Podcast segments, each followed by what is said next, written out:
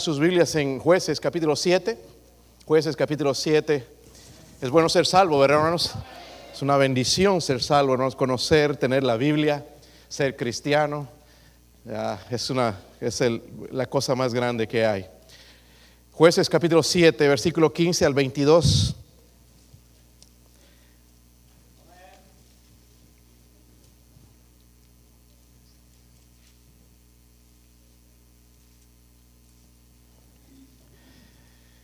Ah, yo leo entonces el 15, hermano, ustedes el 16 y todos juntos en el 22. ¿Sí están encendidos los aparatos? ¿Sí? ¿Ya están escuchando? Sí, ok. You don't need it, right? Versículo 15 dice, cuando Gedeón oyó el relato del sueño y su interpretación, adoró y vuelto al campamento de Israel, dijo, levantaos, porque Jehová ha entregado el campamento de Madián en vuestras manos.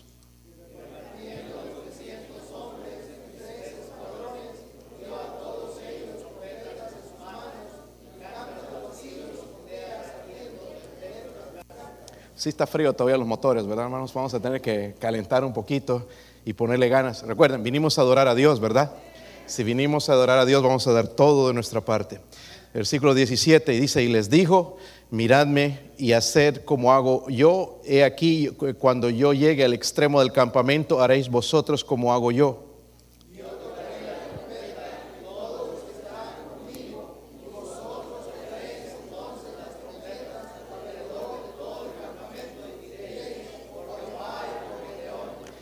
Llegaron pues Gedeón y los cien hombres que llevaba consigo al extremo del campamento al principio de la guardia de la me- medianoche, cuando acababan de renovar los centinelas, y tocaron las trompetas y quebraron los cántaros que llevaban en sus manos.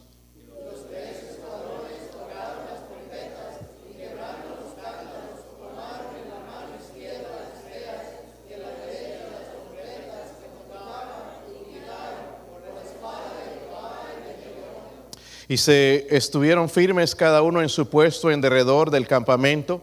Entonces todo el ejército echó a correr dando gritos y huyendo.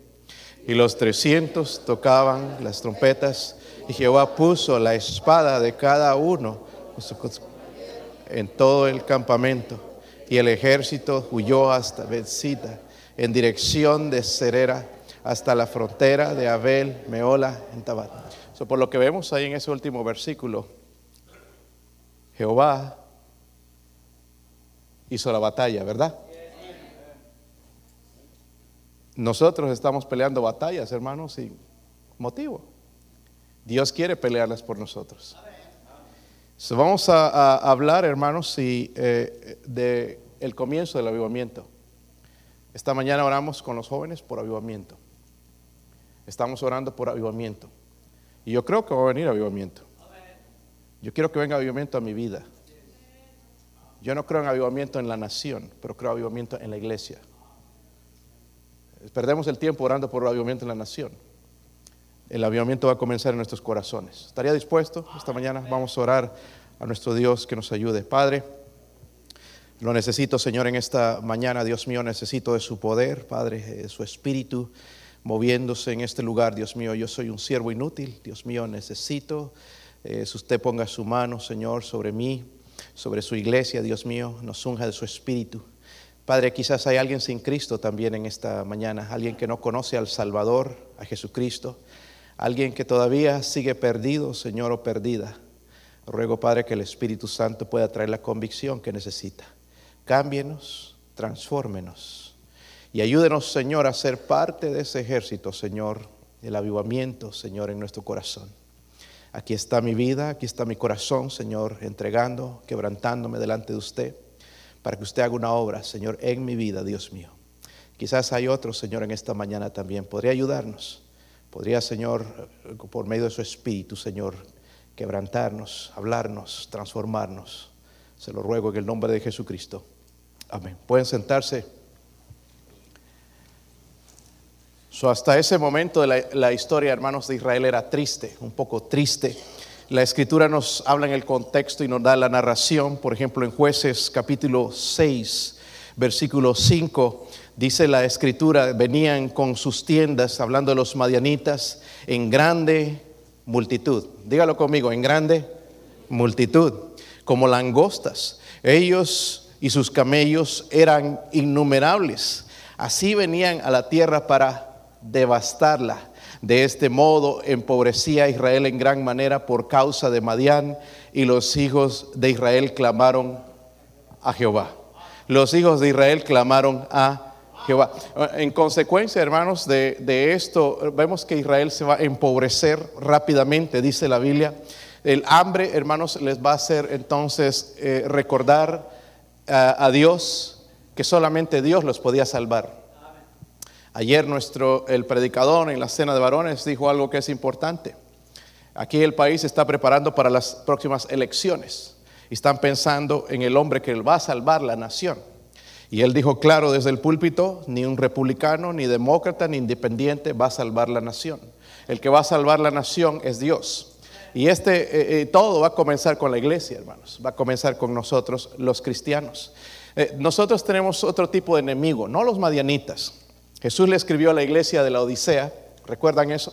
Vamos a ir en Apocalipsis, hermanos, para que usted lo vea con sus ojos. Apocalipsis 3, versículo 14. ¿Cómo Dios le va a escribir a esta iglesia? Y tratar de librarlos de este enemigo. Este es el enemigo que nos está afectando a nosotros hoy en las iglesias cristianas. Dice Apocalipsis 3, versículo 14, ¿lo tienen? Sí lo tienen, hermanos, de verdad, sí lo tienen. No parece, pues no participan. Versículo 14 dice, y escribe al ángel de la iglesia, ¿dónde? La Odisea. Y aquí el amén, el testigo fiel y verdadero, el principio de la creación de Dios, dice esto. Yo conozco tus obras. Y sabemos eso, hermanos, Dios conoce nuestras obras.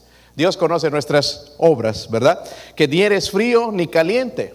Ojalá fueses frío o caliente. Pero por cuanto eres tibio y no frío, ni caliente, te vomitaré de mi boca, porque tú dices, yo soy rico y me he enriquecido y de ninguna cosa tengo necesidad. Y esas palabras son un poco fuertes, pero es la realidad de nosotros.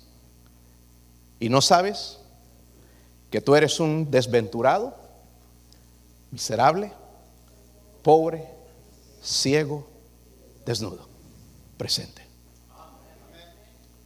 Eso somos nosotros. Es que, pastor, yo, yo estoy frío. Mire, el frío o el caliente entiende que está frío o que está caliente. Pero el tibio nunca acepta su condición. Y es la peor condición estar, wow, yo no necesito a Dios, yo estoy bien como estoy, no es que me hicieron esto, una condición triste. Y Dios está hablando a esta clase de iglesia y le está diciendo, tú no sabes lo que tú eres en realidad, tú eres un desventurado, eres miserable, pobre, ciego y desnudo. Y esto está saliendo de la boca del Señor Jesús. Eso somos nosotros. Nosotros no tenemos a los madianitas como enemigos, hermanos, pero tenemos la tibieza espiritual como enemigo. Y nos está empobreciendo. Nos está empobreciendo. No, yo estoy, ya tengo carro y tengo esto. E, espiritualmente estamos pobres, en quiebra. Y el Señor quiere cambiar esas, esas cosas. Dios quiere traer avivamiento a nuestra vida, ¿sabía? Dios quiere traer avivamiento en su vida. Hermanos, el estar en mediocridad es pecado. Dios quiere traer avivamiento en nuestra vida. Nosotros, hermanos, no tenemos la tibieza como un pecado, pero, pero Jesús dice que es un pecado. Y se lo voy a mostrar. Mire, ahí en Apocalipsis, no sé si están ahí. Apocalipsis, el versículo 19, en el capítulo 3. ¿Sí lo tiene? Mire lo que el Señor está diciendo. No lo digo yo, lo está diciendo el Señor Jesucristo. Si tú pensabas que tibieza espiritual no es pecado, que tú no andas eh, con marihuano, fumatérico o en fornicación o en fiestas quinceañeras o lo que sea, fiestas del mundo, pero tenemos un pecado grande, la tibieza. Y el Señor lo está tomando, dice, yo reprendo. Quiere decir que es un pecado. Yo reprendo y castigo a todos los que amo. Dice, sé pues, ¿qué? Celoso y arrepiéntete. Si está diciendo que se arrepienta la iglesia, hermanos, es porque es un pecado. ¿Está conmigo? Sé pues celoso y... Díganlo conmigo. Sé pues celoso y... Ahí es donde tenemos que llegar, hermanos. Ser celoso y arrepentirnos de, nuestro pecado. en nuestro texto vemos a un hombre llamado Gedeón. Díganlo conmigo, se llamaba Gedeón. Y Dios lo va a usar, hermanos, para librar a Israel de las manos de Madián. En realidad, el que va a librar a, Israel, hermanos, es Dios. Pero yo me hago una pregunta. ¿A qué persona podría usar Dios en nuestra iglesia para sacarnos de la tibieza espiritual? ¿Habrá alguien? Dios iba a usar aquí a Gedeón para sacarlos de esa pobreza, no, eh, eh, aunque estaba espiritualmente mal también el pueblo, pero lo está sacando hermanos de esa pobreza, ¿verdad? Donde los están agobiando, los madianitas les están robando, están, están destruyéndolos, están llevándolos a una pobreza extrema, robando todo lo que los judíos eh, producen. Yo no sé usted, pero yo estoy anhelando, estoy dispuesto a pagar el precio por el avivamiento. No importa si yo soy solo, ¿verdad? Pero yo quiero, yo necesito avivamiento, estoy dispuesto a llegar al lugar donde Dios se supone que yo quiere, Él quiere que yo esté, ese lugar de avivamiento. necesitamos avivamiento. Pero hay tres lecciones aquí, hermanos, que quizás nos pueden ayudar. Eh, miren el versículo 1 en el mismo capítulo, capítulo 7 de, de jueces. Si están ahí, hermanos.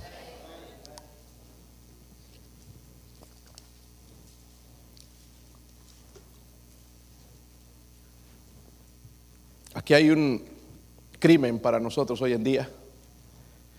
Levantándose pues de... Algunos piensan que la mañana es 12 del mediodía. Pero levantándose pues de Mañana Jerobal, el cual es Gedeón, y todo el pueblo que estaba con él acamparon junto a la fuente de Aarón y tenía el campamento de los madianitas al norte, más allá del collado de Moré, en el valle. Y Jehová dijo a Gedeón, el pueblo que está contigo es mucho para que yo entregue a los madianitas en su mano, no sea que se alabe Israel contra mí diciendo mi mano me ha, mi mano me ha salvado. es la primera lección, hermanos, que espero que nos ayude para comenzar quizás con la chispa o algo en el avivamiento en esta mañana o en este día o en esta semana es número uno, Dios no necesita la habilidad del hombre para lograr algo grande. ¿Está conmigo? Dios no necesita la habilidad del hombre para lograr algo grande. Dios le dejó claro una cosa a Gedeón. Hey, Gedeón, yo te voy a usar. Yo te voy a usar, Gedeón pero en realidad yo voy a ser el que va a librar a Israel de los madianitas. Yo voy a ser el que va a dar libertad a mi pueblo. Hermanos, Dios no necesitaba a Gedeón. ¿Están de acuerdo conmigo? Dios no necesitaba a Gedeón. Dios es Dios. Dios es el Todopoderoso. Habla del Creador, ¿verdad? Él es Dios, es el Salvador. Él no necesitaba a Gedeón. Él podría buscar otra persona, buscar cualquier otra cosa, pero eh, Dios no necesitaba a, Gedeón. Y la verdad, hermanos, es que Dios no depende de la habilidad del hombre para el avivamiento. No depende de nuestra habilidad. ¿Qué está diciendo, pastor? Miren el texto, deja claro algo ahí, hermanos, el versículo 9.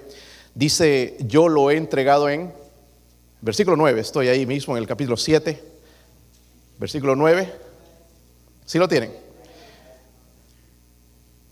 Dice, aconteció aquella noche, Jehová le dijo, levántate y desciende al campamento porque yo lo he entregado en tus, yo lo he entregado en tus. ¿Quién va a entregar a los madianitas? Dios. Dios va a entregar a los madianitas. Pero en el versículo 2, hermanos, y esto es hasta, Dios tiene buen humor, hermanos, Dios no es como nosotros, así que está enojado, con una cara de aburrido en la iglesia. Dios es un Dios con gozo.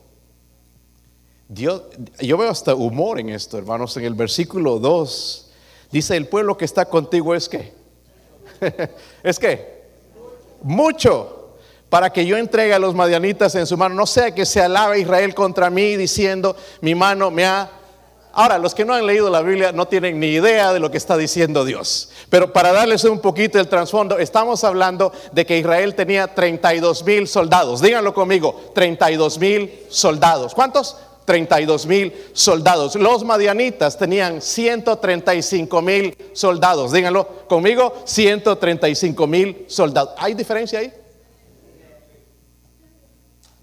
32 mil, 135 mil. Así. ¿Sí o no? No había, hermanos, no había, no había ni siquiera esperanza para el pobre pueblo de Israel si Dios no intervenía, ¿verdad? Estamos claros, ¿verdad? El problema, hermanos, con la iglesia de hoy es que está tratando de robar la gloria a Dios con grandes predicadores, con tremendas conferencias, tremendas campañas evangelísticas. Hermanos, ningún avivamiento verdadero ha comenzado con la grandeza de un hombre. No hay tal cosa como grandes hombres de Dios. Hay un gran Dios, hermanos, con Dios, hombres que son usados por Dios, pero no hay grandes hombres de Dios. Dios puede traer avivamiento sin nosotros los seres humanos, sin nosotros los pastores. Dios puede traer avivamiento. Estamos exaltando a veces tanto a los hombres, hermanos, y no es esa la manera en que Dios va a traer avivamiento. Y tengo que darme cuenta, hermanos, que en realidad el que va a traer el avivamiento es Dios. Dios salvó a Israel. Amén. Dios fue, no, gloria a Dios por Gedeón, y vamos a hablar de él en un momentito, pero Dios, hermanos, fue el que los libró de esos 135 mil, y en los versículos que nosotros eh, comenzamos a leer, vemos que los mismos madianitas estaban matando entre ellos. ¿Quién estaba trayendo eso? Dios. Ni siquiera tuvieron que pelear los judíos. ¿Han leído esta historia? Algunos están mirando como que, wow, ¿qué es eso? Está, sí está. Está el capítulo 6, 7 y 8. Usted puede leerlo en su casa, en jueces, eh, eh, eh, ahí en la Biblia. Número 2, miren el versículo 3. Estoy en el capítulo 7, versículo 3. Si están ahí, hermanos. Miren la orden de Dios. Dice, ahora pues haz pregonar en oídos del pueblo diciendo, quien tema y se estremezca, madrugue los miedosos iban a salir corriendo. Y devuélvase desde el monte de Galad y se devolvieron de los del pueblo, ¿cuántos? habían 32 mil, ya 22 mil son gallinas, ¿verdad? Eh, se, van a ir y dice, ¿quedaron cuántos? wow, el ejército se está reduciendo contra 135 mil. Si sabemos un poquito de matemáticas, hermanos, esto es imposible. Eh, algunos dicen, hablan de Gedeón, hermanos, pero Gedeón, mire, el, Señor iba bajando los números, quizás él se quedaba a pensar, wow, cada vez voy menos, en vez de aumentar, me, trae, me va quitando más. Se fueron 22 mil miedosos. Versículo 4. Y Jehová dijo a Gedeón, aún es mucho el pueblo, llévalo a las aguas, a las aguas frescas. Dice, allí te los probaré y del que yo te diga, vaya este contigo, irá contigo mas de cualquiera que yo te diga, este no vaya contigo, el tal no irá. Wow, Dios incluso busca su ejército también, ¿verdad? Entonces llevó el pueblo a las aguas y dijo Jehová a Gedeón, cualquiera que lamiere las aguas con su lengua, como lame el perro, aquel pondrás aparte, asimismo a cualquiera que se doblare sobre sus rodillas para beber. Y fue el número de los que lamieron llevando el, agua con la mano a su boca, trescientos hombres, y todo el resto del pueblo se dobló sobre sus rodillas para beber las aguas. Versículo 7. Entonces Jehová dijo a Gedeón, con estos trescientos hombres que lamieron el agua os salvaré y entregaré a los madianitas en tus manos y váyase todas los demás gente, cada uno a su lugar. Esto es interesante, hermanos. 135 mil, 32 mil, pero ya se fueron 22 mil. Los miedosos. Pero luego se van a ir otro tanto más. Son los descuidados, ¿verdad? Porque Dios les dio una señal, estos descuidados van, van, a tomar el agua de cierta manera. Algunos se tiraron al agua así para tomar y otros se quedaron en rodillas y traían el agua a su boca, ¿verdad? Y la, la lamían. Estos estaban listos para cualquier batalla. Los otros estaban descuidados, los podía venir el enemigo y matarlos. Nosotros podemos decir, hermanos, nuestro Dios es grande, lleno de gracia, pero Dios tiene ciertas, ciertas, eh, Dios quiere ver en nosotros ciertas cosas para usarnos también. Y Dios no va a usar, hermanos, definitivamente una persona descuidada, descuidada en su tiempo con Dios, descuidada en su caminar con Dios. Dios no lo va a usar.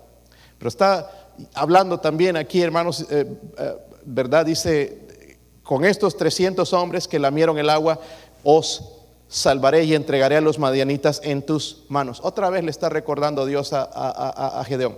Con estos 300 yo los voy a entregar en sus...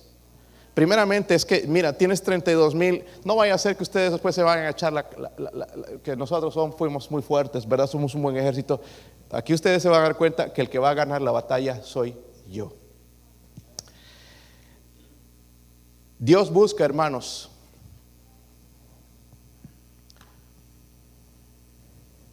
Dios busca a pocos hombres con un corazón dispuesto para mostrar su poder. Díganlo conmigo. Dios busca a pocos hombres con un corazón dispuesto a Él para mostrar su... Nosotros pensaríamos que son muchos, pero son pocos. Tienes razón, hermano, cuando dices somos pocos. Bueno, yo no sé si esto de los pocos, pero quisiera ser parte de los pocos, ¿verdad? La, la historia, hermanos, en las iglesias es la misma. Hay hombres, hay mujeres, niños, jóvenes que nunca se involucran en el ministerio por miedo. Tienen miedo de lo que van a decir. Ay, no, es que se me equivoco. Ay, es que si sale una nota, es que se van a reír mis amigos. Esto, miedo. Y ese miedo no es bueno, ese, miedo es orgullo. Ese miedo es orgullo, es, malo. También están los descuidados, se olvidan de su eh, tiempo, su, la batalla espiritual que tenemos, ¿verdad? Eh, bajan la guardia y se descuidan.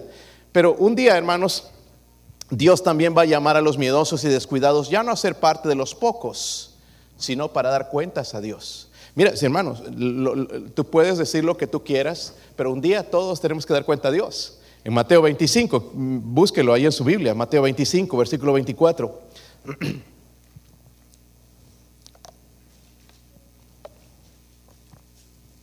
Mateo 25, versículo 24.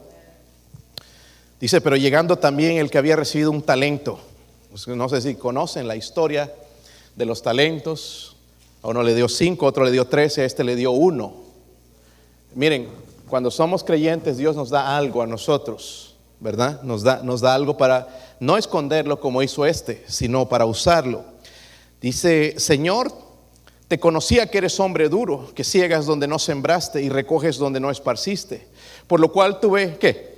Mire, se está comparando, ¿verdad?, con los miedosos que Dios no usó. Tuve miedo y fui y escondí tu talento en la tierra. Aquí lo tienes, lo que es tuyo. Respondiendo su señor, le dijo, siervo malo y negligente, sabías que ciego donde no sembré y que recojo donde no es por sí. Este hombre fue infiel. Ayer, hermanos, tuvimos un tremendo tiempo, los varones que fuimos allá a, escuchar al hermano Ralph Sexton. Eh, predicó un mensaje, hermanos, que creo que los hombres necesitamos. Y esta reunión cada año se, se llama ahí hombres, hombres hombres, no quieren decir los hombres, se llama hombres fieles, porque hay dos grupos, ¿verdad? Hombres fieles y infieles, ¿ok? Pero él estaba contando la historia de, hace unas semanas vino un muchacho joven a su iglesia, veintitantos años, vino, se entregó a Cristo, él habló con él ahí, se entregó a Cristo, fue salvo. Y le dijo, pues mira, le, recomendó, lee en la Biblia, abre el libro de Juan y comienza a leer en el libro de Juan. Y él pensó ir a una biblioteca, pensó que estaba hablando de otra cosa. No sabía que había una Biblia y que ni siquiera el libro de Juan. No estoy hablando, hermanos, de gente que venimos de nuestros países porque la mayoría a veces ni conocemos lo que es una Biblia. Estoy hablando de gente, él está diciendo, estoy hablando de gente aquí en la faja del Evangelio, que es, es de Carolina del Norte. Esto se llama la faja del Evangelio. Aquí es donde se levantaron los predicadores, fueron a otros lados los misioneros. Eh, no es, ¿Cómo es posible que alguien en la faja del Evangelio no sabe lo que es la Biblia? ¿Y tu familia conocen la Biblia? ¿Tienen una Biblia? No, nadie tiene Biblia. No conocían a Jesús. No saben nada de la Biblia. Y lo que él dijo y lo aplicó de esta manera es tan cierto. Dice, ¿sabe por qué ese joven no conocía una Biblia o no sabía de Cristo? Alguien dejó de ser fiel. Nuestro país está como está, hermanos, porque alguien dejó de ser fiel. Nuestras familias y nuestros hijos están yendo al mundo porque alguien dejó de ser fiel en la casa. ¿Está conmigo, hermanos?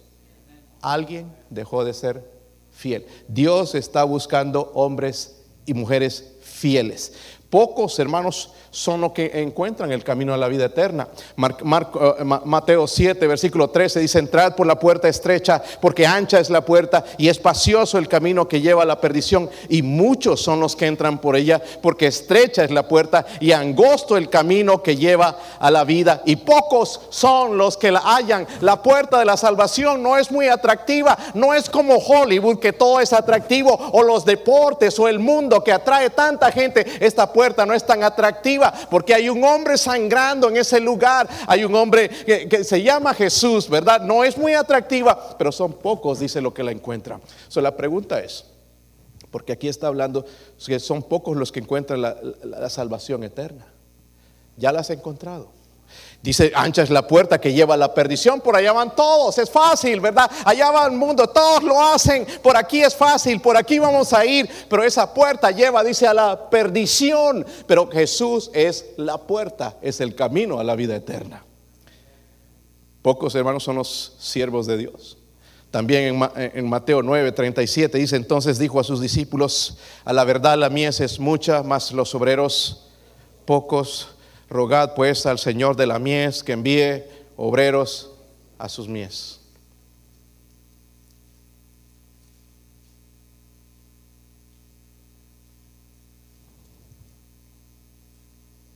Yo no sé si leyeron ya la carta del hermano Murray. Pero yo leí esa carta y me estaba regocijando. Del hermano que apoyamos nosotros, Enoch Quinteros.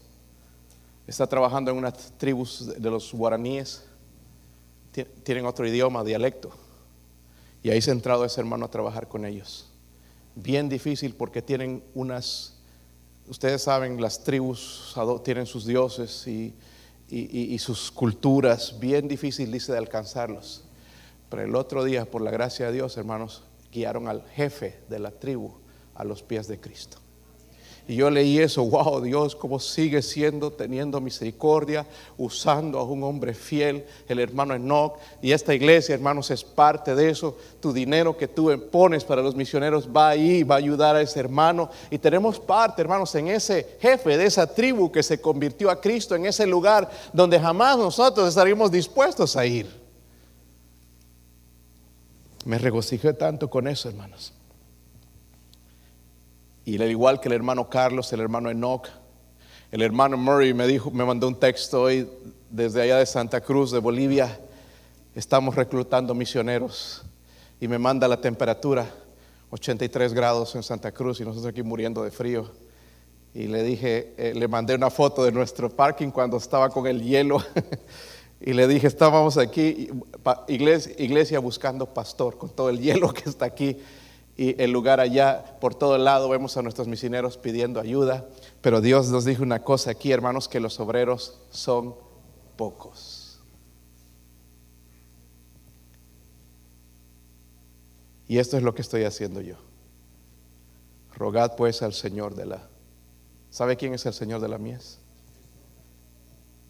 Rogad pues al Señor de la mies que, que envíe que Nuestros países, hermanos, tienen la necesidad más grande, no de venir a los Estados Unidos. Los Estados Unidos va a dejar de ser Estados Unidos pronto y se va a acabar el dinero y ya no va a haber esperanza y va a haber que buscar otro lado. Lo que nuestros países necesitan, hermanos, es el Evangelio de Cristo, hombres fieles, pero que tiene que comenzar, hermanos, con un grupo de hombres fieles en avivamiento, con fuego por Dios, para poder llevar el Evangelio a otros lugares.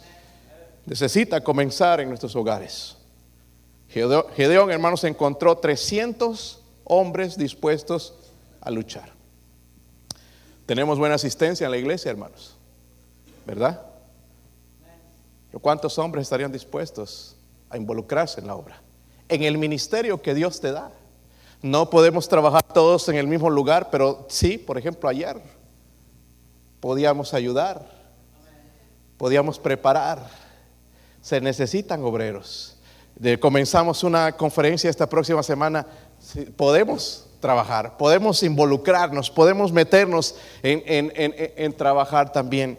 Esos 300 hermanos vieron la victoria. Los otros que se escaparon les contaron. Ah, no, no te creo. Porque Ari cree uno, ¿verdad? Después se vuelve incrédulo también.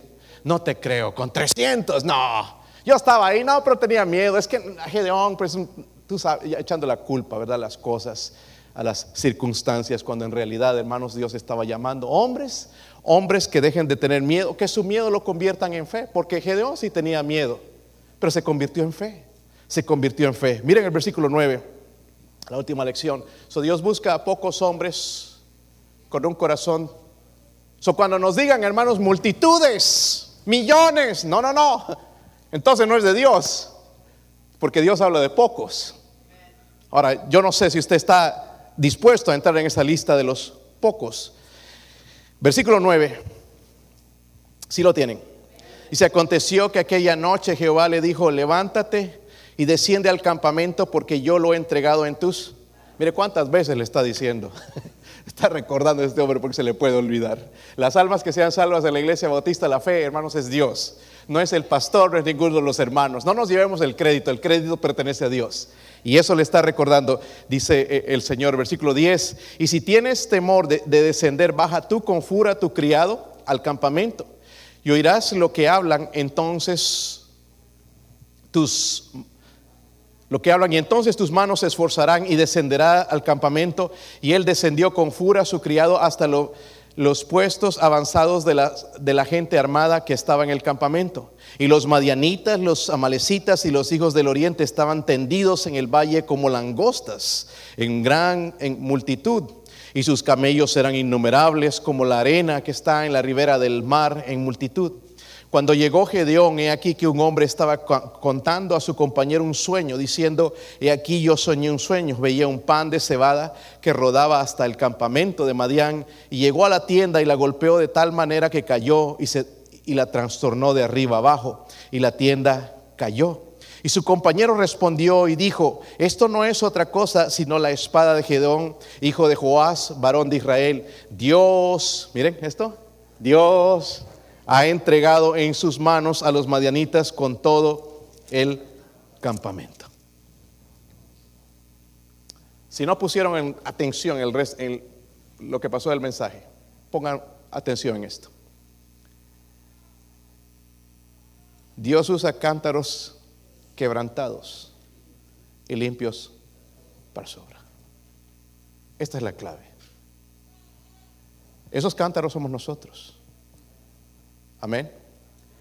Podemos ver algo aquí, hermano. De Gedeón tenía, tenía temor, pero su temor se convirtió en fe.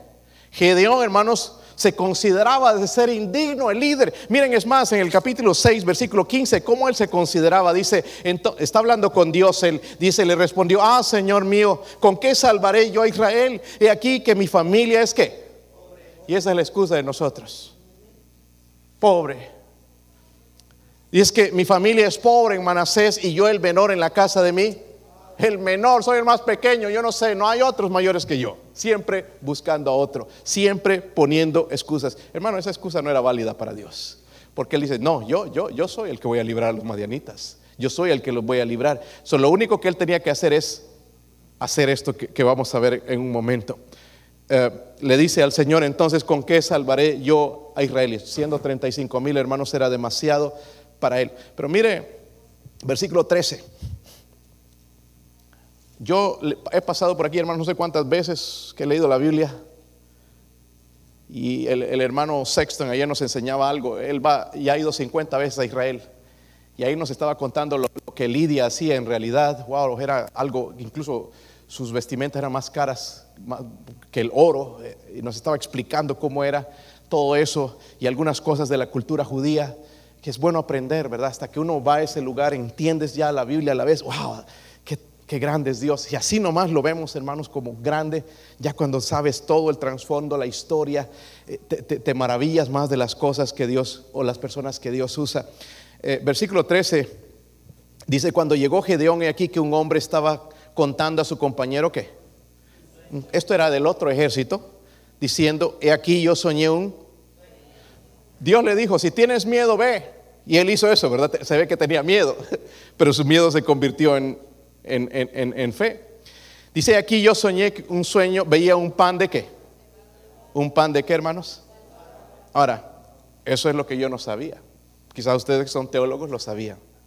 Pero el pan de cebada, hermanos, era el pan de la gente más pobre. La gente más pobre comían eso. ¿Qué me está diciendo Dios? Los madianitas, hermanos, iban a ser derrotados por un don nadie. ¿Saben qué somos nosotros? Don nadie. Pero Dios nos puede usar. Sonaba la excusa aquí, la excusa que soy pobre, que no sé, no tengo nombre, que no sé, no he estudiado. Dios nos puede usar. Dios nos puede usar. Dios usó a, Gedeón. ¿Sabe otra razón, hermanos, por la que Dios no trae avivamiento en nuestras vidas? nuestros cántaros están llenos, pero no están llenos de teas ardiendo. les habían puesto teas, ¿verdad? como velas ardiendo, fuego, ¿verdad? Y ahí después las, quebraron. ¿Sabe? Nuestros, nuestros cántaros están llenos, pero están llenos de orgullo. Orgullosos hasta más no poder. Yo no. A mí no, a mí nadie me cambia. Y estamos llenos de orgullo, inflándonos de orgullo en vez de mostrar si somos salvos la luz de Cristo que está dentro de nosotros. Pero como no los quebramos, no se puede ver la gloria de Dios porque estamos tan inflados por el orgullo. Y es por donde tenemos que empezar. Romper nuestros cántaros, quebrar nuestros cántaros. Esa era el arma, hermanos, de los 300. Un cántaro pastor con las teas y las trompetas. Esa era el arma, pastor. Esa era el arma. Porque ¿quién iba a pelear la batalla? Dios va a usar y Dios va a trabajar, hermanos, en maneras que ni nosotros nos imaginamos. Nosotros calculamos, pensamos, usamos la lógica, pero Dios piensa muy diferente a nosotros. Muy diferente. ¿Sabe qué hubiéramos hecho nosotros con los 300? Ay, a ver, vamos a llamar al presidente, vamos a pedir bombas, aviones, casas, vamos a pedir tanques de guerras, vamos a pedir esto, vamos a, los vamos a armar hasta los dientes, ya no iban a poder ni caminar. ¿Los hubiéramos armado hasta los dientes, sí o no? 300 contra 135 mil de perdido, ahí tienen un poquito más de oportunidad, pero Dios no hizo eso. Miren lo que pasa en el versículo 16. Y repartiendo, dice, los 300 hombres en tres. Y ahora, miren, ahora Gedeón ya está siendo dirigido por Dios. Antes su miedo, pero ahora ya Dios lo está dirigiendo, repartiendo los 300 hombres en tres escuadrones. Ya está mostrando una estrategia también. Dice, dio a ellos trompetas en sus manos y qué más? Cántaros vacíos con teas ardiendo dentro de los trompetas y cántaros, pastor. Tú irías a la guerra así.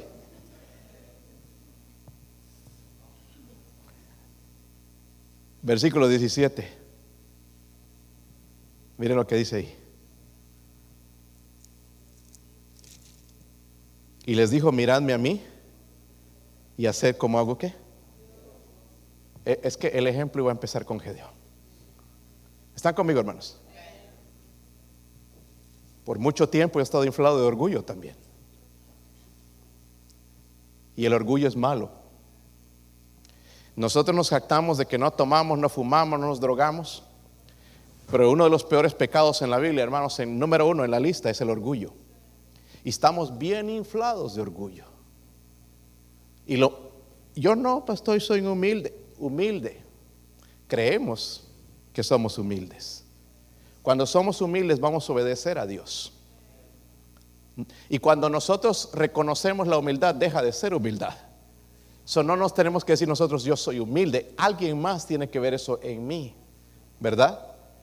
Sigo siendo orgulloso, pero en otro sentido. Y hay unos que se creen así y hay otros que muy abajo también. So, hay los dos extremos, ¿me entienden? Y, Gedeón le dice, miradme a mí y hacer como yo. ¿Qué es lo que iba a hacer él? Quebrar también él cántaro. Tocar la trompeta primeramente, eh, la trompeta representa el mensaje de Dios. Tocar la trompeta, luego quebrar el cántaro representa nuestra vida. Y lo que iba a brillar, hermanos, en las teas, lo que va a brillar dentro de nosotros es la gloria de Dios. Dios nos va a usar. Pero si no lo quebramos nuestro cántaro, sigue igual. El resto es historia. Miren el versículo 22. Lo leímos hace un rato. Dice, y los 300 tocaban las que trompetas. Estaban haciendo igual que Gedeón. Y Jehová puso la espada de cada uno contra su compañero en todo el campamento. Y el ejército huyó hasta Betzita en la dirección de Cerera y hasta la frontera de Abel Meola en.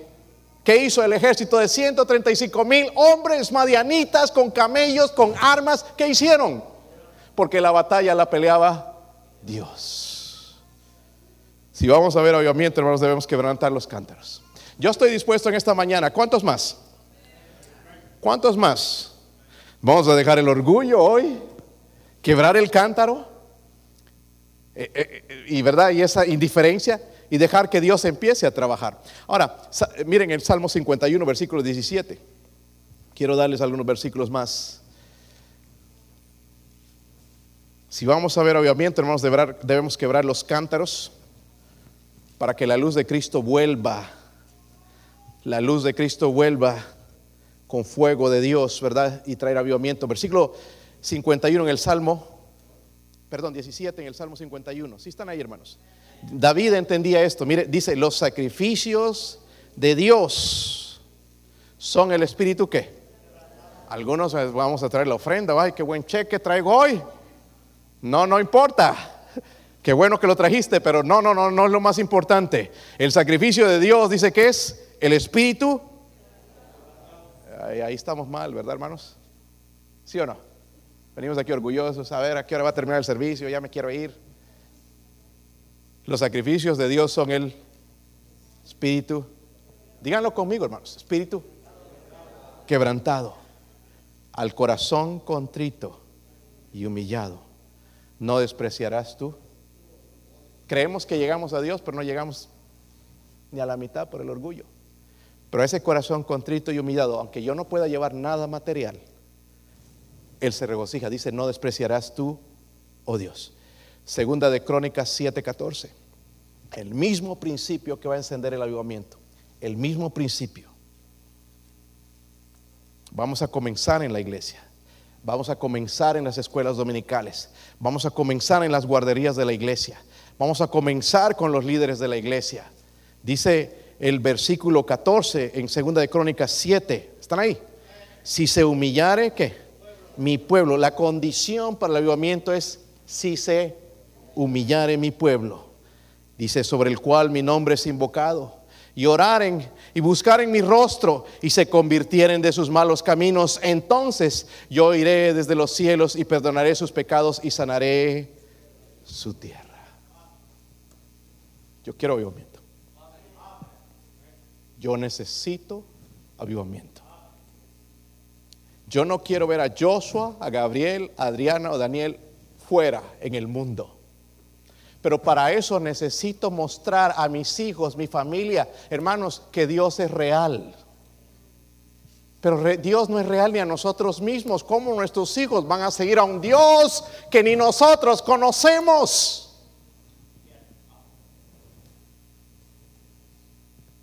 Necesita avivamiento. Dios solamente contesta las oraciones, hermanos, de cristianos desesperados. Y yo estoy desesperado de avivamiento. Si tú estás pensando en el fútbol, en tu carro, en tu casa, en lo que vas a hacer, esto no es para ti. Pero los que están desesperados de Dios, vamos a ver a Dios. Desesperados. Cristianos que están cansados de su mediocridad. ¿Cuántos están cansados de su mediocridad? Yo podría hacerte levantar la mano al verte. Pero el orgullo no nos deja la mediocridad con que servimos, con que cantamos, con que damos, y las fuerzas que le metemos, hermanos, al mundo y a las cosas que nos gustan. ¿Por qué Dios se tiene que llevar lo peor de nosotros? La basura, las sobras, lo que nosotros no quisiéramos que nos den, se lo damos a Dios y necesitamos avivamiento, hermanos, en este día. Cristianos cansados de su mediocridad, de su tibieza espiritual, su cristianismo muerto, sin fruto. Cristianos que están quebrantados porque las almas están yendo al infierno y no hay nadie que les esté hablando de Cristo. Estamos preocupados del Facebook, preocupados de, lo que dice en los noticieros, pero no estamos preocupados de las almas preciosas por las cuales Cristo murió en la cruz del Calvario derramando su sangre. Ni nos preocupa ni nos molesta. Pues allá cada quien. Dios no va a traer avivamiento a tu vida si no tienes carga por las almas. No importa que ayunes, ores, pero si no tienes carga por las almas, no va a haber avivamiento. Hermanos, nuestros países están yendo al infierno